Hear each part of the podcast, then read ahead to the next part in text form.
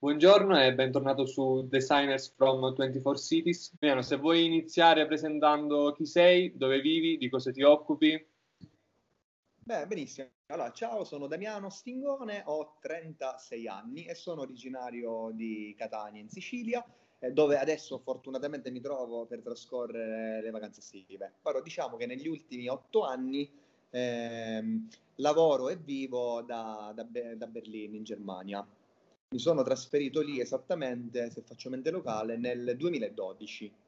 Eh, ehm, ho un background eh, un po' variopinto, diciamo così, quindi ho mh, come studi a livello di scuola eh, ho una formazione informatica, feci ai miei tempi eh, l'industriale come perito informatico, dopodiché avevo questa passione per, per le arti visive, per il design, la grafica in genere, quindi passai a tutt'altro e feci eh, la vecchia diciamo, formazione accademica eh, in un quadriennio e successivamente cam- col cambio diciamo, dei tempi e le tendenze feci un biennio in, in, in grafica dove eh, ho avuto l'occasione di affinare un pochino quelle che sono le conoscenze più eh, nel settore eh, specifico appunto del graphic design eh, e quindi di un po' anche conoscere questo, questo, nuovo mondo che fino a quel momento si limitava a quello che vedevo appunto nelle copertine dei libri o nei cartelloni pubblicitari. Eh, in qualche modo, diciamo, lì si è un po' chiuso il cerchio perché durante il percorso di studi ho avuto la possibilità di conoscere un docente, un professore dell'Accademia, Ciro Esposito, che è, è saluto, ciao Ciro, bella lì, esperto in eh, web design e ho fatto con lui la mia tesi di laurea eh, e ho avuto la possibilità appunto in quel caso di eh, sperimentare quello che già ai tempi, diciamo come studentello della scuola, avevo, avevo appreso all'inizio, eh, con però una metodologia più legata magari al, dal punto di vista del, del design, della UI o un ibrido della UI a quei tempi. Eh, e in qualche modo questa cosa mi ha, mi ha, un po' cambiato la vita, perché, perché, ho trasposto un po' quello che era il mio futuro, eh, un po' diciamo dal punto di vista professionale, su una, nuova, su una nuova asse, che è diventata quella del vero e proprio design, perché acquisendo alcune eh, competenze nuove ho detto, ehi, aspetta un attimo, questa cosa mi piace, è, è spendibile perciò in qualche modo ho cominciato subito a, a utilizzare queste, queste, skills piano piano che acquisivo eh, su, su, un territorio diciamo locale, ho cominciato a lavorare in questa cosa. Ok, e attualmente invece di, di cosa ti occupi, dove, dove vivi? Allora, attualmente a Berlin mi occupo di art direction e visual design per un'azienda che si chiama Vilua Healthcare, che è un'azienda che si muove nel settore, come dice il nome stesso, della, della salute. Eh, è un'azienda che offre prodotti di coaching a supporto delle altre aziende, quindi diciamo si occupa sia di sviluppare eh, dal punto di vista tecnologico eh, prodotti, quindi di product design, sia dal punto di vista di mh, servizio, quindi la mia azienda sviluppa un servizio a 360 gradi offrendo competenze tecnologiche e, ma anche competenze nell'ambito della salute. Un esempio, diciamo, per, per arrivare un po' a tutti è che eh, ad esempio noi abbiamo un prodotto con una delle principali assicurazioni sanitarie della Germania eh, che offre un servizio di coaching dove l'utente che è iscritto a questa assicurazione può semplicemente collegarsi ad una piattaforma e scegliere qual è il suo obiettivo a breve termine, ad esempio perdere peso, eh, smettere di fumare, chiaramente obiettivi legati come sempre alla salute e la mia azienda offre sia l'infrastruttura eh, eh, su cui l'utente andrà la, a, ad utilizzare, sia i contenuti vengono sviluppati dal team di cui faccio parte. Io mi occupo di, come ho detto, di art direction e quindi di coordinazione di quello che è il team di product design dal punto di vista visuale, però faccio anche parte del concept team che si, si occupa di appunto concepire quelle che sono le nuove feature che avranno varie, i vari prodotti che poi si vanno a sviluppare di volta okay, in volta. Ottimo. E invece partendo dall'inizio, come è stato il passaggio dall'Italia verso il tuo primo paese estero? Allora, eh, come ti dicevo poco fa, eh, i miei primi diciamo, lavoretti o comunque le prime esperienze lavorative sono state subito dopo eh, l'università, quindi ho cominciato a lavorare un pochettino a, a piccoli progettini di design da, da, freelance. Poi ho avuto alcune esperienze in qualche agenzia, poi ho lavorato, eh, sono stato un po' in accademia eh, come assistente, quindi anche un po' alla formazione e quant'altro. Conto questo perché diciamo tutta questa fase non è stato altro che una fase propedeutica per poi mh, arrivare alla decisione eh, di fare il tentativo di, mh, come ti posso dire, mettere in gioco queste skills, queste competenze o queste capacità che avevo acquisito nel tempo su un territorio differente, perché in qualche modo non voglio adesso fare eh, il discorso un po'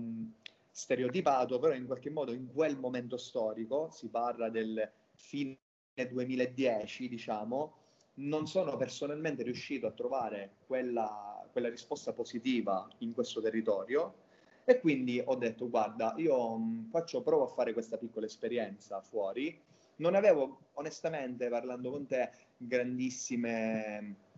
un piano ben preciso volevo semplicemente eh, provare a, a, vedere cosa accadeva lì. Negli anni, contatti, amici mi, diciamo, mi suggerivano, mi dicevano guarda tu secondo me hai tutte le caratteristiche adatte per vivere lì, devi provare, devi vedere, devi guardare. Allora in qualche maniera è anche divertente il modo in cui è accaduto. Un mio amico in quel momento aveva, un mio amico designer, anche lui che abita qui a Catania, aveva una esposizione sia a Bread and Butter, che è praticamente una fiera di fashion, dove c'era un brand per cui lui aveva realizzato delle, delle grafiche per delle, per, delle, per delle, maglie che faceva questa esposizione. E lui mi ha detto, ah ti va di venire con me cinque giorni in vacanza lì a, a dare un'occhiata, così e così? E ho detto, vabbè dai, volentieri. Poi, ho tirato, diciamo, le somme mentre, eh, mentre ero ancora qui a casa e e ho chiamato il mio amico e gli ho detto, senti, ma tu per caso hai preso già il ritorno? E mi detto sì. Detto, vabbè, facciamo così, che questo ritorno non lo utilizzo. Quindi io sono andato lì e in quei cinque giorni, anche un po' da qui, da, da, dalla Sicilia, con qualche chiamata, ho preso i miei appuntamenti per le case. Eh, dopo i cinque giorni l'amico è tornato a Catania e io sono rimasto lì con l'intento di passare due mesi a Berlino e vedere come si viveva, com'era l'ambiente, molto, molto relax. Questi due mesi sono diventati quattro, nel frattempo è salita la mia compagna e una cosa ha tirato l'altra e sono adesso otto anni. Wow, ok. Ehm, per continuare invece, per essere un, un, visual designer pensi sia necessario avere un, un, background olistico o si può rivestire questo titolo avendo skill solo verticali secondo te? Allora, questa domanda mi fa venire in mente il passaggio che io ho fatto da web designer a graphic designer a visual designer a art director. Perché diciamo faccio questa lista? Perché volendo appunto in questo passaggio Catania-Berlino, anche nel Berlino stesso, ho attraversato diverse nomenclature professionali eh, che rientrano, come, come, dici bene tu, sotto diciamo, questo grande cappello di visual designer. Io parlerei eh, proprio per questo motivo di competenze trasversali, cioè ehm, avendo appunto attraversato diverse fasi, avendo appunto attraversato diversi ruoli, acquisisci diverse competenze che poi ti risultano non solo utili, ma a mio parere fondamentali quando tu vai a lavorare da visual designer, perché se tu ad esempio ti affidano un, un progetto di visual che è ad esempio realizzare un rebranding, realizzare un eh, UI, eh, è normale che tu in quel momento metti in, eh, come ti posso dire, nel pentolone tutte quelle che sono le competenze che hai per ehm, tirare fuori il risultato migliore che abbia chiaramente un appeal con quello che è il linguaggio del giorno d'oggi. Ad esempio, per io realizzare o comunque per io valutare quella che può essere una tendenza estetica di oggi, la migliore skills è quella di possedere conoscenze nell'ambito storico. Quindi è normale che se io ho una conoscenza legata a quali sono state le tendenze degli anni 80, 70 o piuttosto di un altro periodo, possa riutilizzare queste conoscenze per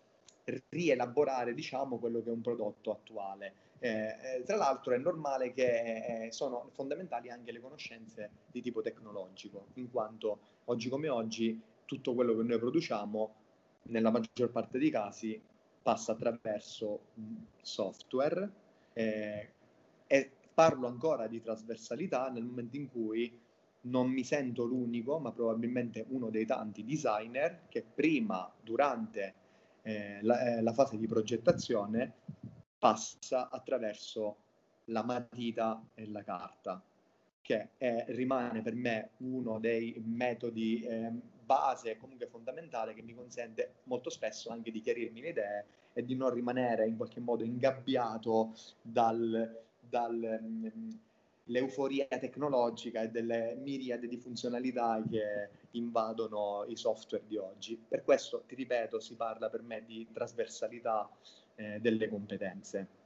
Assolutamente d'accordo. E invece per quanto riguarda, mi accennavi al fatto che eh, hai lavorato anche da freelance, eh, quello che volevo chiederti è come strutturavi il tuo lavoro e le tecniche hai, hai riscontrato più efficaci per soddisfare il cliente.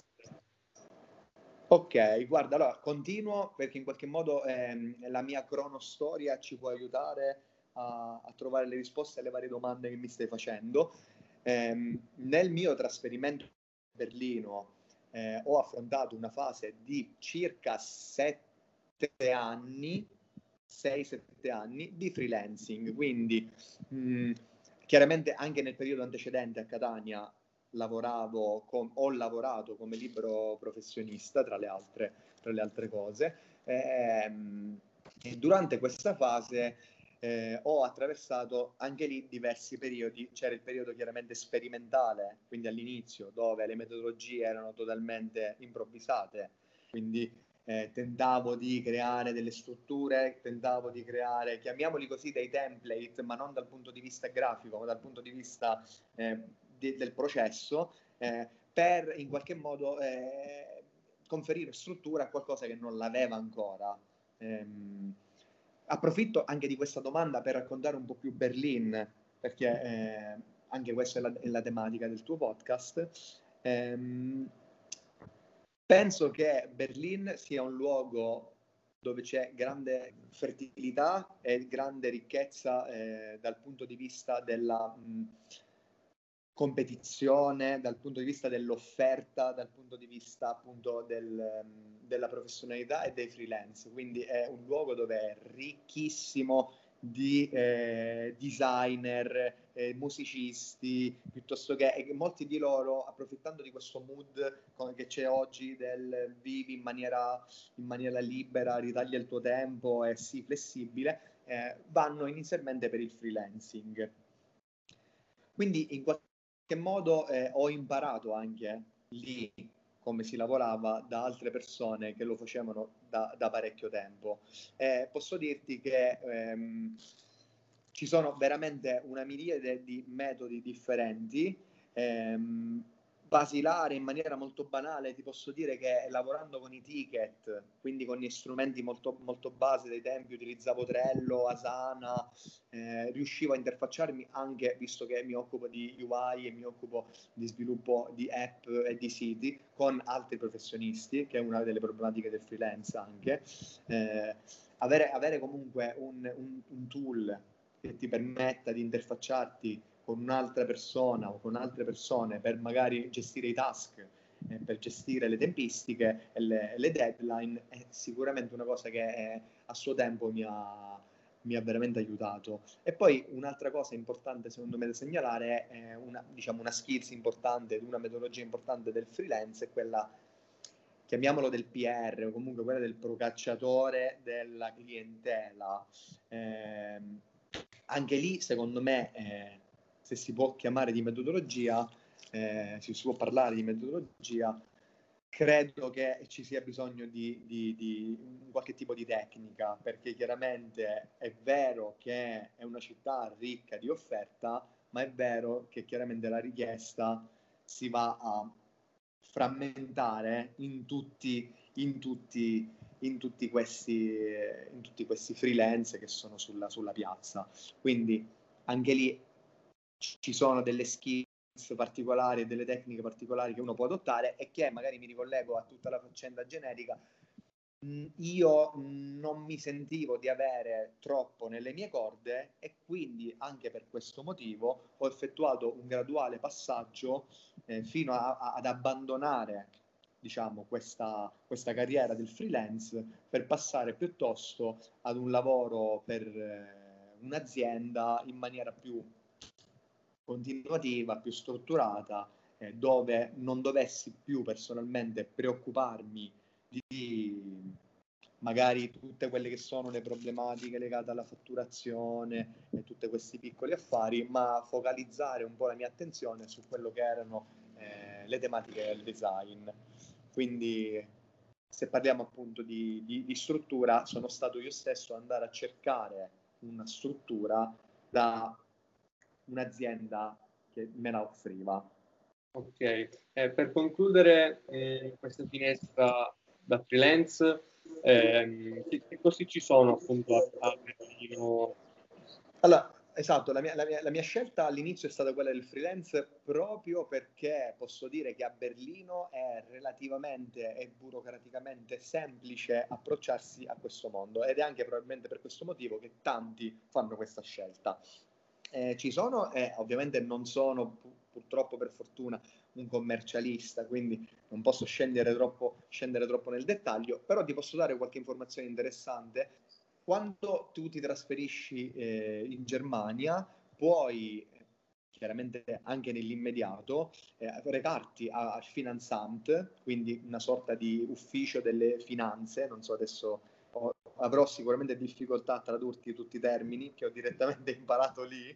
però troveremo un modo, e puoi registrarti come mh, libero professionista. Ok? Hai diverse scelte. La, la, più consigliata da parte mia nel momento in cui non si ha ancora un vero e proprio business, un vero e proprio flusso di, di economico, è quella di registrarsi come cosiddetto Klein Unternehmer, che vuol dire, diciamo, come se tu fossi una piccola azienda. Grazie a questa registrazione da piccola azienda hai tantissime agevolazioni e questa cosa ha praticamente un costo nullo. Fino a quella cifra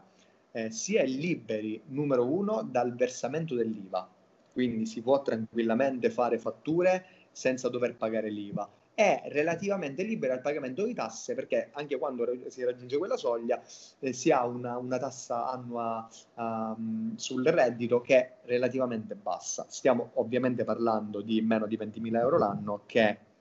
eh, chiaramente non è, un, eh, non è un granché, però in ogni caso tu ti permette immediatamente di essere, come, come dire, in, in regola, lavorare in maniera, in maniera ordinata, ben fatta e assicurare chiaramente al cliente anche il trattamento corretto fornendogli la fattura piuttosto che e quindi anche essere appetibile sul mercato perché è normale che avere diciamo tutti quanti le documentazioni ti permette di inserirti in un mercato in maniera più organica. Non è da sottovalutare e da dimenticare che la Germania ha un sistema sanitario derivato con le casse, esistono casse private, esistono casse pubbliche, eh, la cassa sanitaria ha un costo, il costo è mensile e da freelance con basso si parte da circa 170 euro al mese, però da freelance con un regime relativamente basso, non più in Klein Unternehmer, ma quindi a pieno regime, si può arrivare anche a 500 euro al mese questa cosa eh, è importante da sapere se una persona si vuole trasferire perché chiaramente ha un peso economico che può essere eh, anche, anche, importante una certa. Ehm, è chiaramente obbligatoria questa assicurazione sanitaria, ti dà, ti dà modo di accedere chiaramente a molti servizi e quant'altro, però è un costo che va assolutamente tenuto in conto e si vuole andare a lavorare eh, da freelance lì, perché nel caso in cui si andasse poi a lavorare per conto di un'azienda, questa assicurazione verrà defalcata in parte direttamente dal tuo stipendio, ma in parte verrà pagata da questa azienda. Quindi okay, questo è tutto quello, diciamo. Grazie per, per, i tuoi suggerimenti. Ehm, invece tornando più a, al lato artistico, eh, secondo te che spunti creativi ha, ha potuto portare l'unione del, del, tuo pensiero con quello di una cultura a te estranea? Eh, che skill invece secondo te sono davvero necessari per essere un business designer?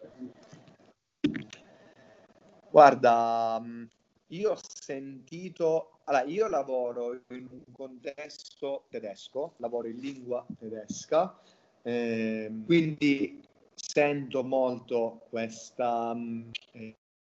eh, come posso dire, questa fusione culturale, questo, questo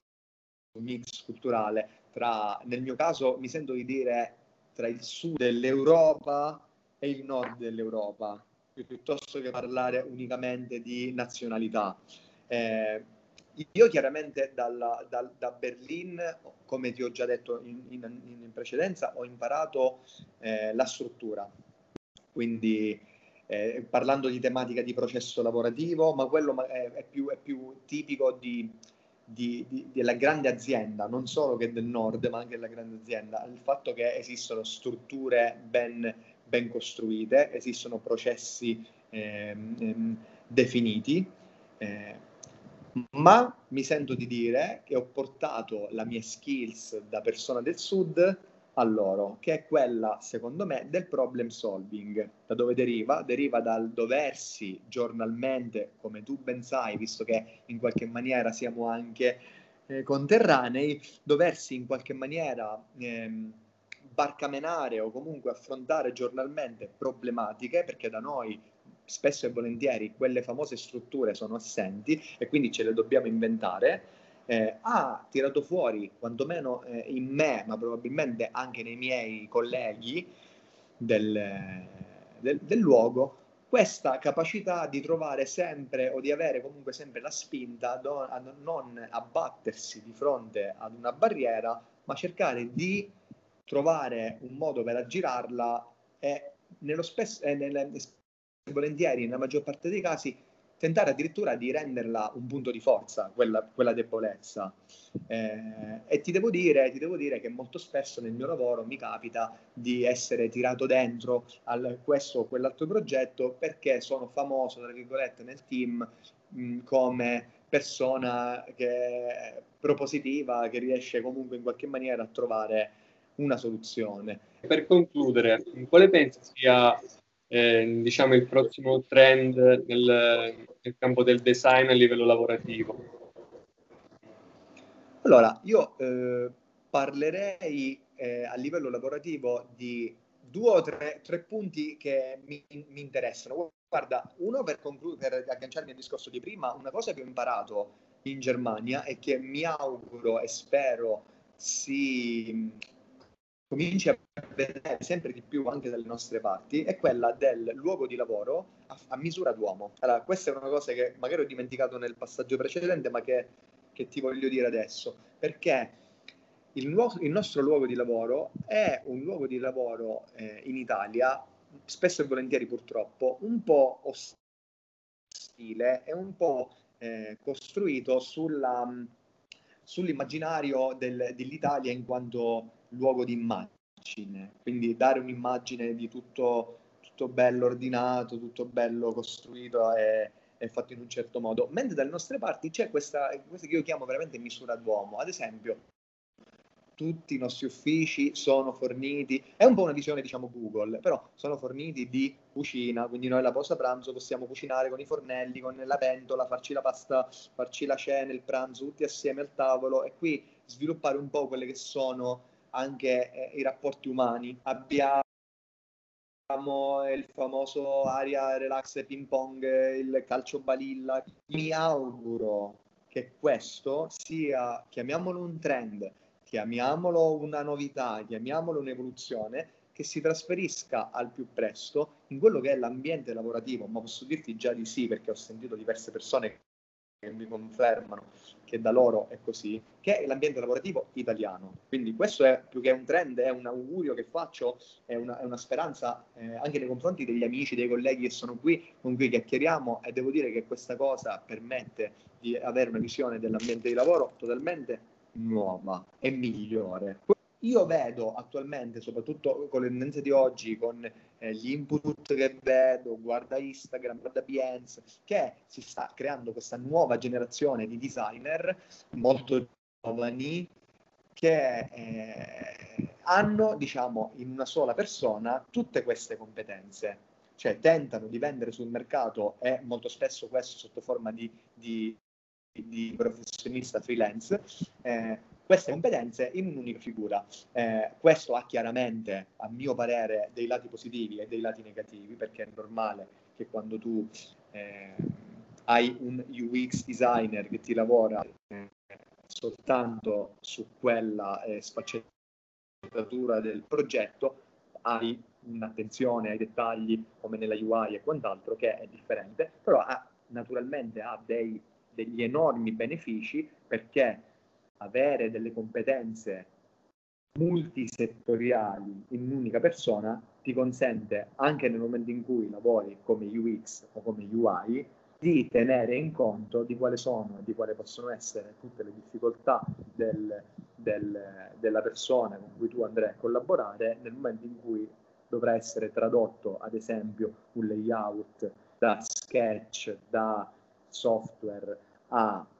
eh, a codice o piuttosto eh, se tu crei un, un'interfaccia che quella possa essere usabile o meno e che, tutti, diciamo, e che tutte diciamo, queste skills riescano a dialogare al meglio tra di loro. Comunque credo che più o meno quest'idea del, del nuovo freelancer multidisciplinare e flessibile sul mercato sia una cosa che più che una skills del futuro è probabilmente una realtà che esiste eh, già, già adesso. Va bene Damiano, io ti ringrazio ancora per eh, aver partecipato a questo podcast. A presto, ciao. Grazie a te per l'invito, eh, ti auguro veramente il meglio per questo podcast perché trovo un'idea interessante sia per me come, come cosa personale, ma sicuramente per tutti gli altri che possono seguirlo. Alla prossima. Ciao.